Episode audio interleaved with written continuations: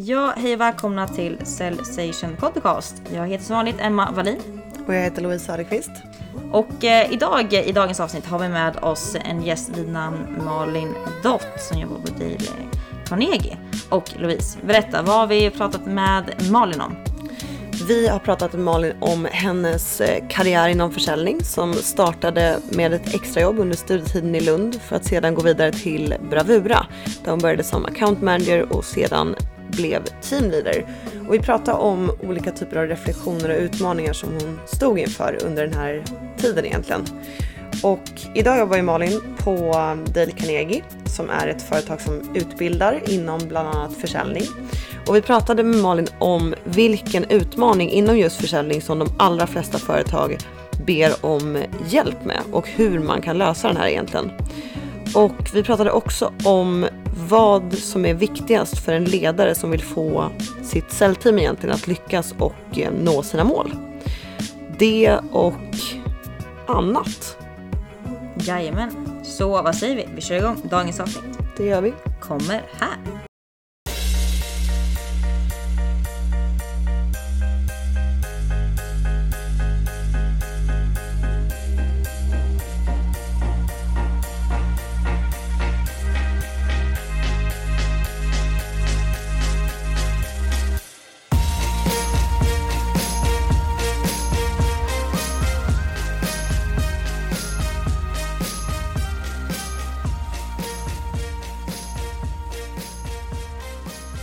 Malin Dott, varmt välkommen till Cellsation Podcast.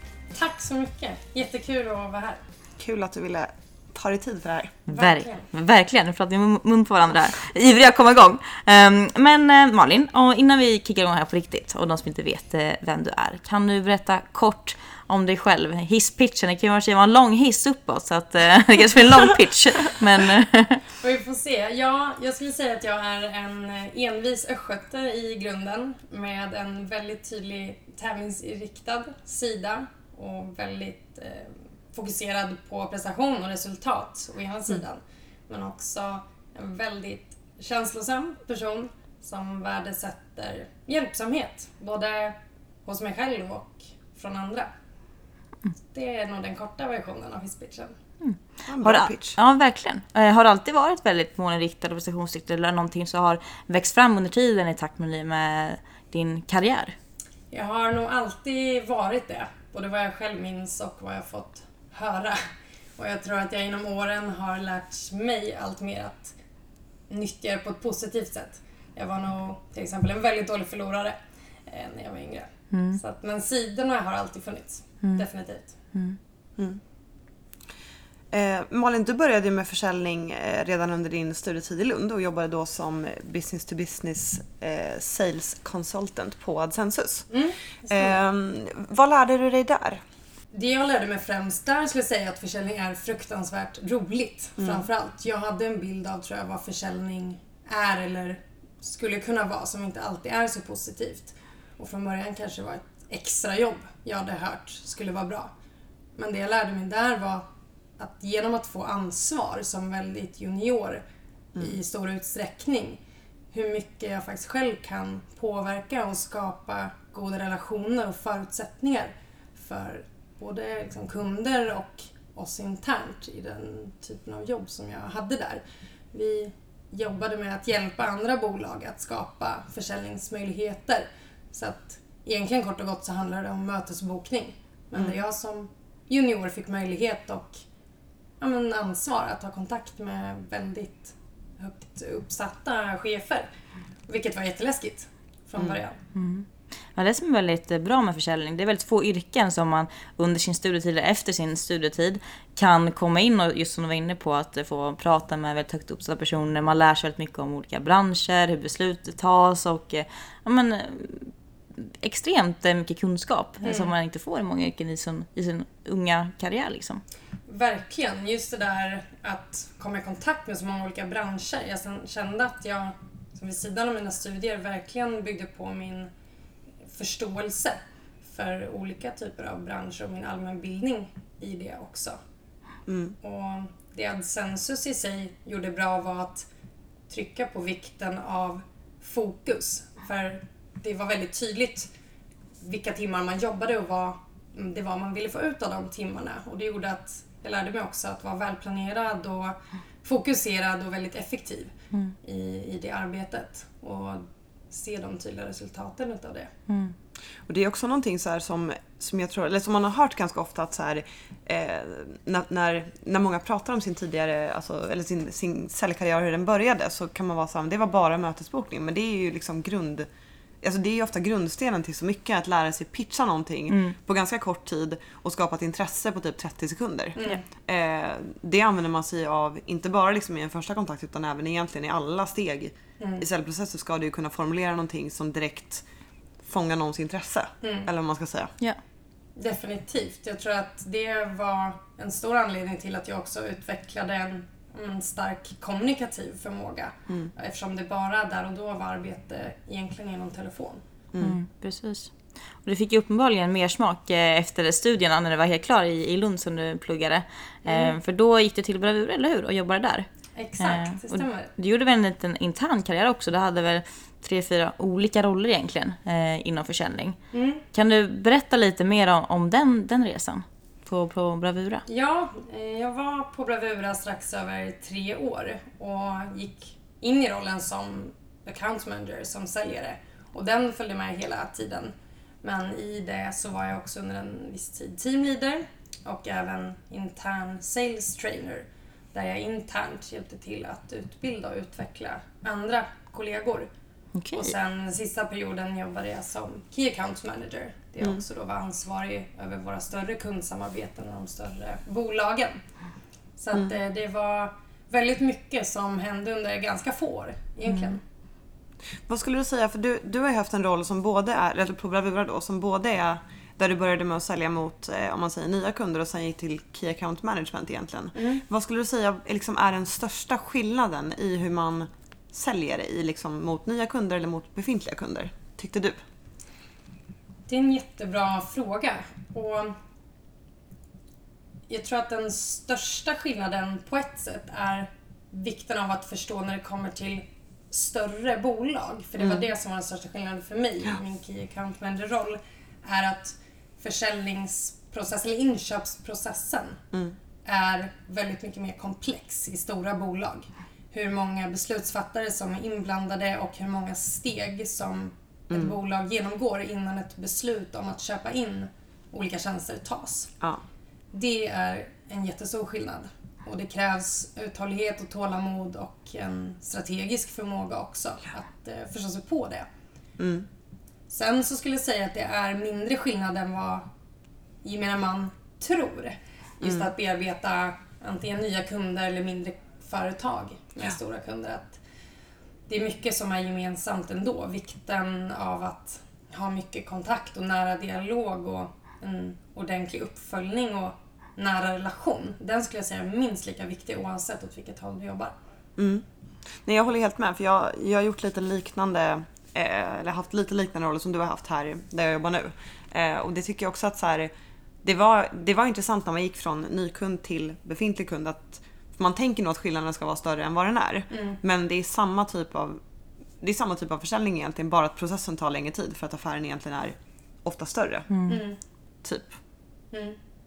Och att man typ har en, en etablerad relation ofta med den man ska sälja till. Både på gott och ont. Ja. Alltså så här, Ja, precis. Det kan ju vara lite så här, har man liksom en relation från början där man känner personen så är det också lite så här, ja men du kan fixa ett bra pris, eller hur? Ja, Vi precis. känner, alltså så här, lite den liksom. Och det är sån sak på, på ny, nyförsäljning också. Om man Ja. har en re- relation sedan tidigare kan det vara svårare Ja. att, eh, att sälja faktiskt. På Ja. så sätt. Jag tror det är viktigt att alltid vara nytänkande och utmanande i samarbeten.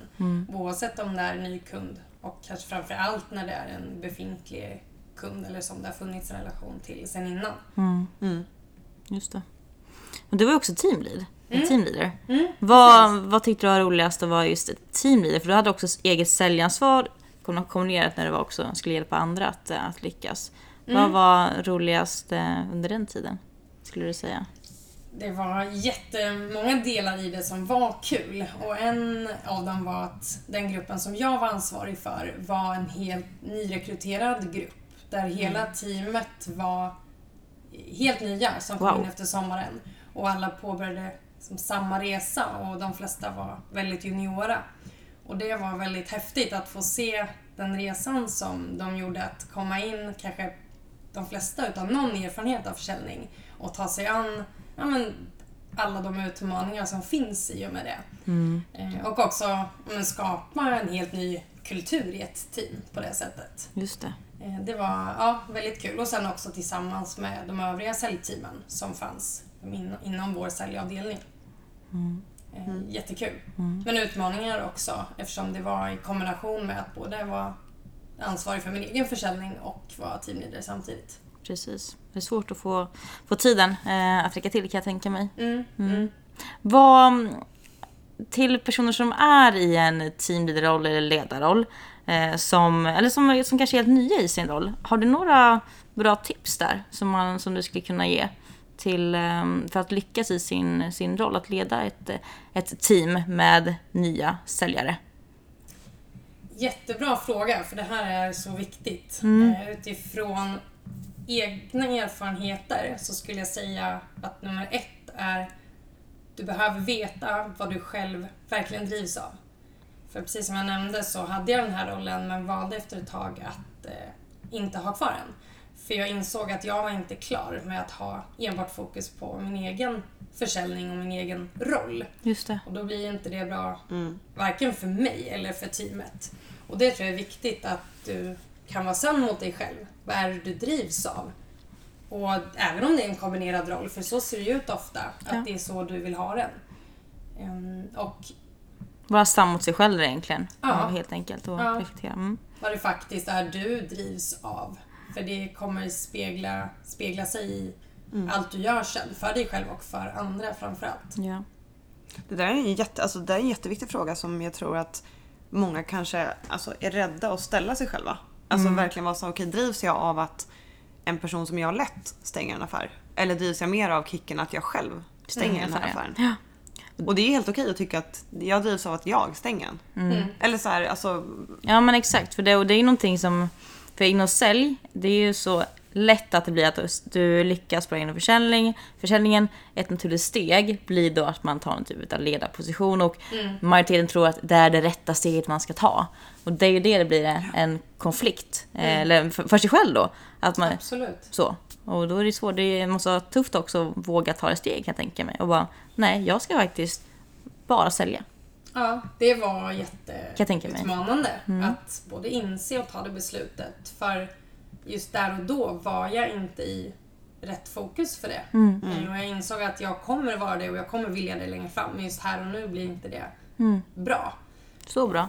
Att du, Ja, och jag tror att andra svar på din fråga handlar mycket just om att kunna vara trygg i sin egen roll. Att som ledare själv ha en trygghet som också gruppen då känner av. För det är så viktigt när det kommer kanske framförallt till väldigt juniora säljare och vidare såklart. Att du har en ledare som är trygg i sig själv. För det kommer skapa så stora möjligheter för gruppen också att vara trygga och våga utvecklas. ja. Eh, men Malin, idag jobbar du på Dale Carnegie. Yes. Yes. Eh, berätta om, om man inte vet vad ni gör. Eh, vad gör ni och vad gör specifikt du där? Dale Carnegie är ett, det är ett globalt träningsföretag. Och vi hjälper både människor, individer och organisationer att ta kommando över egentligen både sin arbetssituation och sig själva. För att förändra synen på sig själv och i och med det resultat som man får i sitt jobb och hur vi kan påverka personer i vår omgivning. Och det gör vi genom både kommunikation, ledarskap, presentationsteknik och försäljning. Det är de största områdena. Och min del i det, till exempel för någon vecka sedan så avslutade vi vårt senaste försäljningsprogram. Där vi under flera veckors tid har haft en grupp av olika säljare som har genomgått den här resan och hjälp, där jag och en kollega har hjälpt dem att via olika säljverktyg men också personliga verktyg skapa både större mod och självförtroende för att ta sig an nya liksom, verktyg och utmaningar och på det sättet få ett ökat försäljningsresultat. Så min roll är kombinerad egentligen att vara kundansvarig och ut, fokuserad i utbildningar. Okej, så du är också med och utbildar eh, och i olika program också? Ja, det stämmer. Jag har precis börjat att hjälpa till och stötta i träningar i sig också. Jag har påbörjat själva certifieringsresan, att själv få bli instruktör. Vilket är en process som drar sig över ungefär två års tid. Men, men påbörjar ändå att jag är med i träningar och olika utbildningar som vi har. Intressant. Mm, det är jättekul. Det låter väldigt kul. Ja, verkligen. Eh, man måste lära sig mycket. Två år sa du? Som det, den processen går till innan man blir en färdig instruktör då hos er? Ja, ungefär. Det är en verkligen gedigen process som, som är uppbyggd på många olika delar. Just för att vi är ju verkligen ansvariga för individer och organisationers resultat. Precis. Och för att kunna skapa de skillnaderna så krävs det mycket erfarenhet och träning av oss som instruktörer. Så att därav så är det en lång och gedigen resa innan jag själv kommer få det helhetsansvaret. Just det. Ja, ni är kända för extremt hög eh, kvalitet i, på era utbildningar så att eh, det är ja, Det är förståeligt. någonting vi är rädda om och verkligen... eh, eh, Det är någonting vi verkligen är stolta över och väldigt måna om att bibehålla. Så att det är en av de faktorerna varför Mm, precis. den resan dit är på det sättet. Just det. Och när ett företag anlitar er eh, för en utbildning inom till exempel försäljning. Vad är den största utmaningen som ni oftast behöver hjälp med och som ni kan lösa? När det kommer till försäljning så handlar det väldigt ofta om att det kan finnas en frustration. Kanske antingen hos säljledarna, cheferna eller hos personerna själva. Att man vet att man har mycket potential och att man som grupp eller individ har mycket möjligheter att eh, utvecklas och att skapa resultat. Men det händer inte. Och utmaningen som, som finns i det är att vi har ofta kunskapen om vad vi borde göra och vad vi kan göra. Men skillnaden i det är att vad vi vet och vad vi gör, det är glappet däremellan som ofta är de största utmaningarna.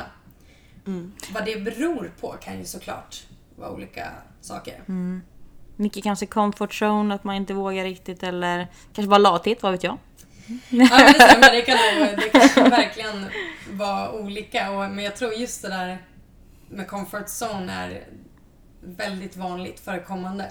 Vi som ja, människor drivs ju antingen av rädsla eller någonstans att vi söker tillfredsställelse. Ja. Och antingen så tar de rädslorna över att vi inte vågar. Eller så överkommer vi dem och vågar ta oss an. Och Just faktiskt börja göra saker.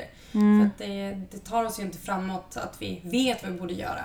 Utan just det att börja skapa förändringar som är långvariga så att det ger ett resultat för individer och därav företagen.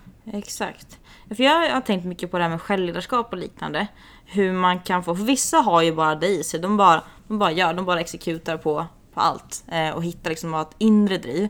Kan man utveckla det på något sätt hos en individ? Inte att det ska vara på någon, någon extremt sätt, men lyfta fram så att det, förstår du hur jag, hur jag tänker? Finns det någonting där som en ledare kan göra till, till exempel för att utveckla ett självledarskap hos en individ? Det är en jättebra fråga för jag tror att det är många som funderar på samma sak och kan känna lite frustration som sagt kring det. Och Vissa personer har närmare till det än andra men alla kan verkligen jobba med de bitarna.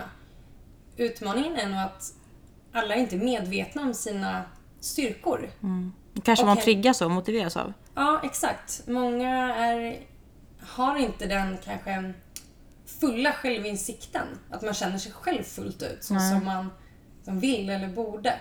Så både sina styrkor och men sina blind spots, vad man faktiskt kanske är bra på som man inte vet om riktigt än. Och jag tror som ledare går det definitivt att hjälpa sitt team eller individer att hitta det. Och det är ju det som är utmaningen. Och jag skulle säga ett tips till, liksom till att börja jobba med det är nog att ta sig tiden att ta reda på de sidorna av sig själv. För det är någonting som, som faktiskt kräver att vi går utanför vår comfort zone. För det kan vara obehagligt och liksom göra lite ont ibland att fundera de här sakerna. Jag tror att ta sig tiden till det till att börja med och sen att börja göra Precis. saker. Det är, när det är ont, det är då man växer. Ja, de säger det. Mm, det är så. Ehm, vad, vad skulle du säga är det viktigaste alltså för en ledare när man då ska få sitt team att eh, lyckas och bli, bli framgångsrikt? Liksom vad, vad ska man tänka på då för att kunna nå dit? Eller få andra att nå dit är det ju faktiskt. Mm.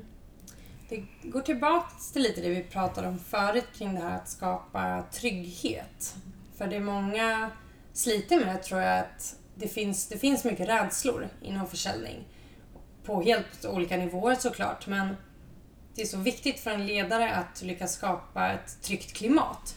Och med det sagt, inte att inte våga saker, att man ska vara trygg i det man gör och alltid göra samma saker, utan snarare en trygghet att våga. Mm. Göra nya saker, testa, våga misslyckas. Våga testa någonting som du aldrig tidigare trodde att du skulle göra. Och det kommer jättemycket ifrån ledarskapet. Mm. Google är ju ett av företagen som själva undersökt internt vad är det som har skapat våra mest framgångsrika team. Det kallas eh, Aristotelesprojektet. Mm. För de, det är ju en organisation med extremt duktiga medarbetare. Och de ville se vad det är som utmärker de mest framgångsrika teamen. Både i resultat och också i medarbetar-index. Och den absolut utstående faktorn var psykologisk trygghet. Mm. Vilket grundar sig i egentligen tryggheten att våga testa nya saker, våga misslyckas, våga visa sig sårbar. Mm. Och också att alla får sin tid att prata men också vikten av att lyssna Mm. på andra. Och jag, tänkte, det där är, jag tror, tror 100% eh, på det där, absolut. Och jag tänkte på det för jag såg ett inlägg som du skriver på LinkedIn som handlar om att, eh, om att människor idag är ganska dåliga på att be om hjälp. Eh, jag läste det och tyckte det var så himla bra. Eh, och det är också någonting som, som, jag- som jag tror verkligen är ett problem. Att man känner själv att det ligger någon prestige i att klara allting själv. Om jag går till min chef och ber om hjälp så har jag på något sätt redan misslyckats med uppgiften jag på något sätt ska leverera i slutändan. Eh, och att det är viktigt menar jag som, som chef att på något sätt få sina teammedlemmar att känna att så här, be om hjälp är någonting bra för vi är ett team och ska bygga det tillsammans och du behöver inte ta dig från punkt A till punkt B själv. Du behöver ta dig men... Eller förstår du vad jag menar? Ja, absolut. Och det är så viktigt att oavsett när det kommer in nya personer i team eller personer som har jobbat länge, att man som medarbetare känner att det finns ett förtroende. Det är steg nummer ett. Att man känner att man har förtroende hos sin närmsta chef och sina kollegor. Det är eh, en jätteavgörande nyckel för att man ska våga. Och det handlar mycket om att som ledare då också påvisa de här sidorna, att våga visa sig sårbar, att själv våga misslyckas och att visa att jag tror på dig. Och vägen dit kommer absolut inte vara rak, utan testa och när det går fel så hjälps vi åt. Och att som medarbetare känna att jag får förtroendet från början, sen är det upp till mig att ta vara på det och göra det bästa jag kan utav det. Det tror jag som ledare också är avgörande, att man skapar det förtroendet sinsemellan. Mm. Och verkligen alltså så här, ja, men, kommunicerar också att personen är benägen att hjälpa till och faktiskt intresserad av att göra det. Att, så här, det är en del av mitt jobb att hjälpa dig. Så att Exakt. om du inte frågar mig om hjälp så är det, då har det brustit någonstans. Liksom. Precis. Sen kan det vara frustration åt andra hållet om man, om man frågar om hjälp och inte får hjälp. Men det är en helt annan frågeställning. Ja, den, den, är, den, är, den, är, den är oskön. Den är riktigt oskön. Ja, men det, det är så sant för att vi jämfört med till exempel om man jobbar med produktkunskap så är det ju så självklart att du behöver vara ett ständigt lärande. En produkt utvecklas hela tiden och då behöver du, om du jobbar med det, vara inläst och ha väldigt mycket kunskap och lära dig det här nya kring produkten. Och det är samma sak när det kommer till försäljning, att gå in i mindset om ett livslångt lärande och det behöver man ju hjälp för att göra. Och det finns ju så ofta så mycket inspiration och hjälp att få runt om som bara är till fördel om du också vågar be om hjälp. Och också såklart få responsen att andra runt dig vill hjälpa dig. Mm. Det, det tror jag det, skap, det skapar resultat för företag. Och när det kommer till försäljning, definitivt en, en bättre slutsiffror också till slut. Precis, ja det är så viktigt i och med att det är oftast väldigt mycket press eh, generellt inom försäljning. Eh, Mm. Man ska nå olika kopior och målsättningar. Och har man den tryggheten då kan det snarare bli någon typ av ångest och eh, just den här rädslan för att misslyckas. Och det kommer ju bara dränera resultaten för att man har dålig energi och så vidare. Mm. Så det är viktigare än vad man tror, just den tryggheten eh, för, för hela bolaget. Ja, och det, det är också tillbaka till det här att vad man vet och vad man gör. Att om man som person, när vi vet vad vi borde göra men inte gör det.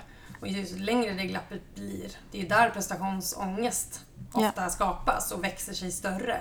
Och det är inte alltid att vi behöver veta mer utan snarare själva Göra och mer. med hjälp göra mer. Och då, då får vi den här känslan av tillfredsställelse som vi vill åt snarare än prestationsångest och rädslorna som skapas åt andra hållet. Precis. Jag tror det är viktigt också att som, eh, men som individ på något sätt eh, var, vad ska man säga, känna en trygghet i det att så här, men jag, visst, jag, jag är anställd för att utföra en viss sak. Men det är inte upp till mig att själv hitta kanske alla verktyg eller Precis. sätta alla strategier utan på något sätt så det ramverket ska ju komma högre uppifrån så att jag med självledarskap ska kunna utföra en uppgift på ett bra sätt. Och finns inte de på plats så tror jag det är viktigt att våga liksom ställa krav på att jag är anställd med den här kompetensen och ska utföra det här men du är över mig så att du måste kunna ge mig något. Eller alltså så här att man ändå vågar Men våga, våga kravställa att eh, Kravställa jag kan inte också, det här, jag liksom. behöver hjälp för att Ja. jag är anställd för X, Y, Z. Exakt. Exakt. Men ett jättebra exempel på exakt det du är inne på. Där ett företag eh, valde att ha liksom, träning för sina säljare för att man var väldigt måna om att få en fortsatt snabb tillväxt och höga resultat. Och man ville verkligen satsa på, på sina säljare. Men det gav inte de resultaten som man trodde. Tills ledarna själva insåg att vi har inte varit en del av det här. Vi har trott att vi har gett dem förutsättningarna att lyckas. Men det vi själva inte har gått i bräschen och inkluderat oss själva i den här utvecklingen. Så någonstans så gjorde, gjorde de om och gjorde rätt och satte sig själva i samma resa. Vilket ledde till eh, extremt stor tillväxttakt procentuellt och även ett höjt medarbetarengagemang och ledarskapsindex. Så att det, det är verkligen att ledarna ska ju finnas där för medarbetarna tillsammans. Att man, att man är på samma resa och Ja. stöttar. Definitivt.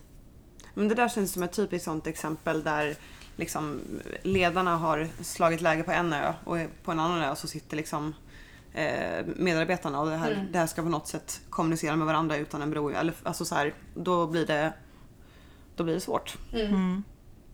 Och det är åter till förtroendet som måste finnas på plats för att samarbetet sen verkligen ska kännas och synas i både prestation och sen då resultaten. Det samarbetet är ju jätteviktigt och det är det som grundar sig på förtroende och sen skapar resultaten. Så definitivt. It's all about the trust. Yes, men Molly jag tänkte på en grej när vi är inne på det här med eh, team och att vara teamleader. Det har diskuterats mycket huruvida det är bra eller dåligt att en teamleader har eh, en egen säljbudget och ska på något sätt eh, ha krav på sig att själv sälja samtidigt som man ska leda ett team. Vad, eh, vad är din så här syn på det att som teamleader också ha krav att sälja själv? Eller incitament att sälja själva kanske. Incitament att sälja själv. Ja. Jag tror att det beror väldigt mycket på hur organisationen och försäljningsfokuset är uppbyggt i organisationen i sig. Jag ser att det finns verkligen utmaningar kring det. För vad blir viktigast när det kommer till kritan? Blir det min egen försäljning eller blir det teamet och individerna i det? Och andra sidan så tror jag att det är jätteviktigt att man som oavsett teamleader eller chef också är operativ och gör samma arbete som de i teamet gör. Ja. För att känna att, att jag är med i det här och jag förstår vad er vardag där ute. Jag gör exakt samma sak. Så att jag tror att det är en jätteviktig bit. Just kring incitamentsbiten är jätteutmanande.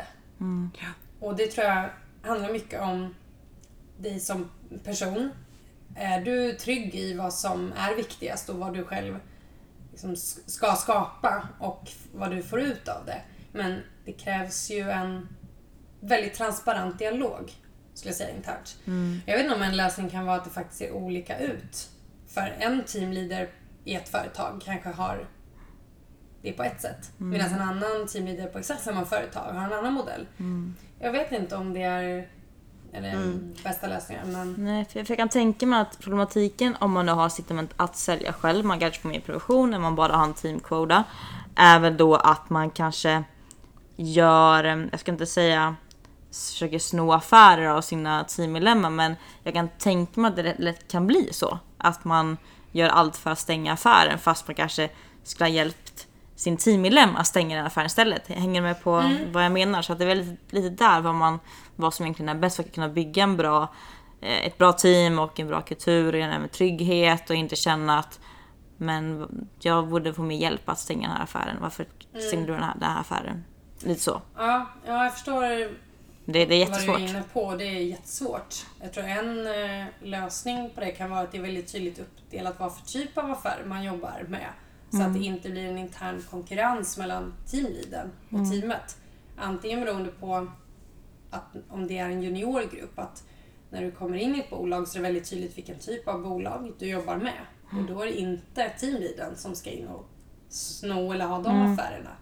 Men att du som teamleader istället för din del har väldigt tydligt vilka kunder jag ska jobba med och det är här jag ska fokusera. Mm. För att ta bort den där interna konkurrensen. Mm. Just det. För man har också börjat prata jättemycket om just att ehm, eh, provisionsmodeller. Mm. Att man ska slopa det mm. indiv på individnivå. Mm. Och istället köra på, alltså bara ha team rakt av. Vissa, jag har hört att vissa tar alltså, hela liksom både key account, de som jobbar med menyförsäljning och även customer success och liknande.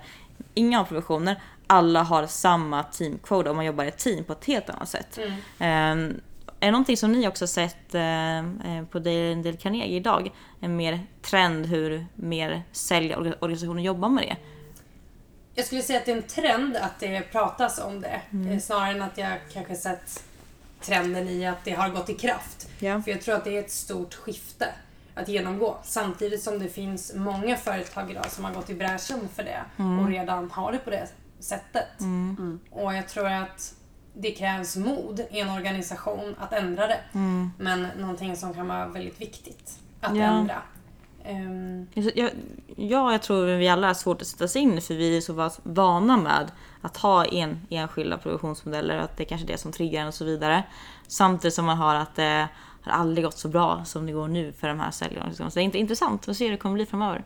Jag tror, typ på, jag tror att i så fall på någon, alltså, det är svårt att men i så fall någon typ av kombination. Att man har i så fall alltså individuell produktion mm. provision som kanske är något lägre mm. och sen så är en teamprovision om man tar hela budgeten som på något sätt är högre. Mm. mm. Alltså, för det hade ändå gjort att så här, för skulle man ha en lika hög individuell provision som mm. teamprovisionen då hade man ju som framgångsrik säljare kunna vara så här, men jag skiter i teamprovision, teamprovisionen för att säljer jag mycket själv så kommer jag ändå upp i de summorna. Mm. Eller förstår ni? Om själva ja, den... ja, exakt. Sen misstänker jag att de här bolagen kanske har, de har garanterat en högre grundlön. Som ska någonstans avspegla. För att man tar ett snitt då på kanske eh, ett år mm. av eh, antalet, eller hur mycket provision man har betalat ut per individ. Mm. Och sen drar ett snitt och ökat säkert grundlönen med den, det snittet. Eh, kan jag tänka mig. Mm. Ja. Um, men ja, oavsett så är det intressant och se hur, hur det skulle funka i, i, i, praktiken. Och kunna göra en sån förändring måste vara jätte, Exakt, jätteutmanande. Som, Shit alltså. Mm. Som är det mest krävande. Våga det. För det, det kan tänka toppresterarna mm. som drar liksom den större, st stora delen av nyckelförsäljningen. Att eh, de kommer garanterat gå ner i lön. Och då måste man som företag då måste inse eller kan inse att den här personen kanske kan sluta. Mm, och då bli av med kanske en stor del av försäljningen för en stund. Mm. Eh, så. Mm. För då kommer det garanterat bli. Ja, där tror jag att eh, företag kommer behöva ta ett beslut hur man ser på det nu och hur långsiktigt Precis. man tänker på det. Exakt. Mm. Ja, intressant. Men du Malin, eh, superintressanta diskussioner och vi börjar faktiskt närma oss slutet nu. Men det är ju en sista grej som vi vill fråga dig om och det är ju vem du önskar att ska gästa Cellsation Podcast och eh, varför vi ska bjuda in den här personen. Ja, då skulle jag vilja att ni bjuder in Jonathan Johansson som idag är VD och har grundat Nido Recruitment. Okej. Jonathan eh, var, jag var kollega med Jonathan på Bravura och han var outstanding inom sin försäljning. Och det jag tycker är häftigt med honom är att han valde att inte vara bara trygg och luta sig tillbaka i det. Utan han vågade ha modet att faktiskt sluta och starta sitt eget rekryteringsföretag som på två års tid här har fått fantastiska resultat. Och det är en försäljare och people person utav rang. Så att han har mycket intressant att dela med sig av. Grymt. Noterat. Samtal imorgon. Ja, exakt. ja. Eh, Malin, super, super tack eh, för eh, att du gästade Cellsation Podcast. Jättekul. Tack själva, det var jättekul. Och kära lyssnare, vi hörs igen i nästa vecka med ett nytt avsnitt. Så ha det så bra tills dess. Ha det bra. Hej då! Hej då.